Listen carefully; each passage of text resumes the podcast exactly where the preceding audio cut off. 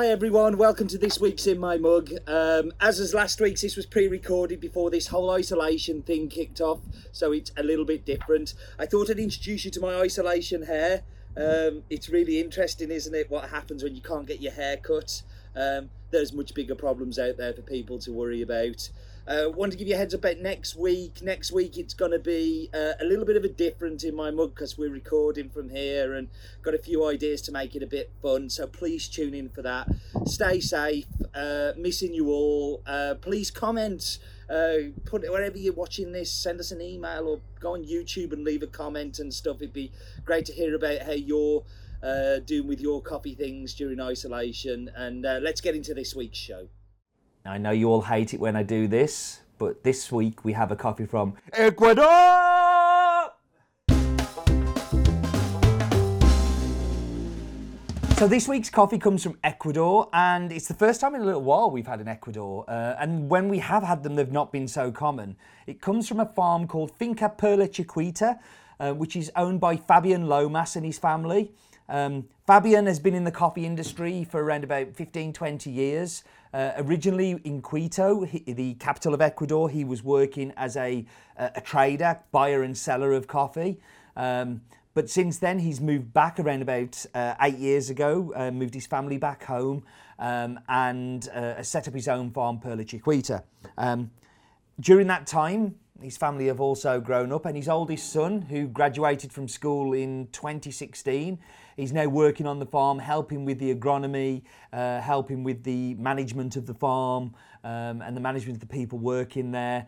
Um, and it's become a real kind of uh, family setup. When visitors come to visit the farm, um, Fabian makes, and I think um, makes is probably the word, but his daughter and his son be the hosts and take them round to kind of let them, you know, be part of the farm and feel that they're kind of uh, interacting with, with the visitors who are coming. And that can be agronomists, that can be coffee buyers, that can be exporters and all of those things. So he's really trying to include the whole family um, in the setup there.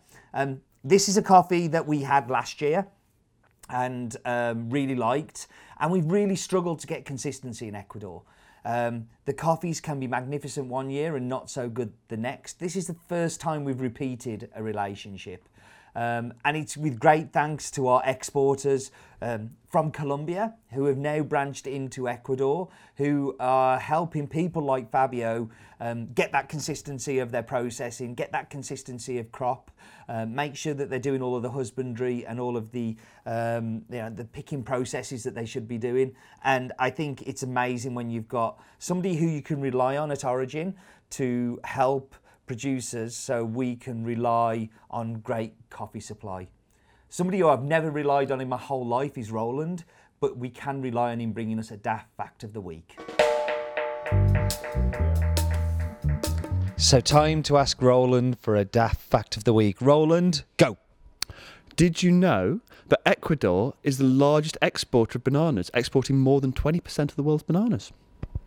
Yes, we have no bananas. We have no bananas. Lots of bananas today.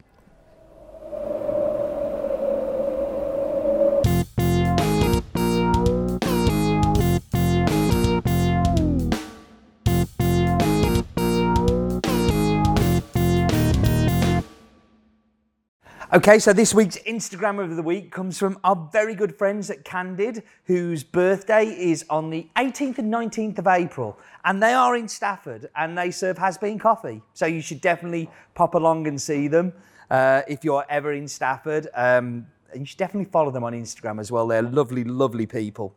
Um, so speaking of lovely, lovely people, we should get into Fabian and his family's coffee.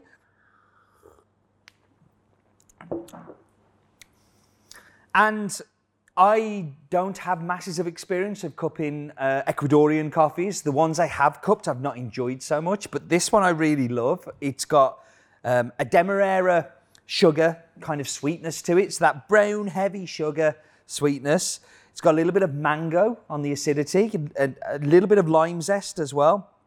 Um, incredibly sharp and clean, but just finishes with a really good body, like a really solid base that you can make a great brewed coffee from. I'd love to pull a couple of shots with it too and just see how that brown sugar translates on an espresso machine. Um, But uh, great to have a second year up in Ecuador. Uh, great to start building some kind of relationship there. I guess I'm going to have to go and meet uh, and, um, the family at some point in uh, in the near future when I'm passing maybe Ecuador. Um, but really good to see this coffee, and I think there's uh, a great future ahead for it. Thank you for joining me as always, and do remember, life is too short for bad coffee.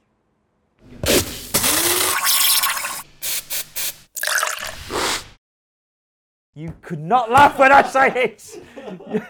I would do my best to hold it together.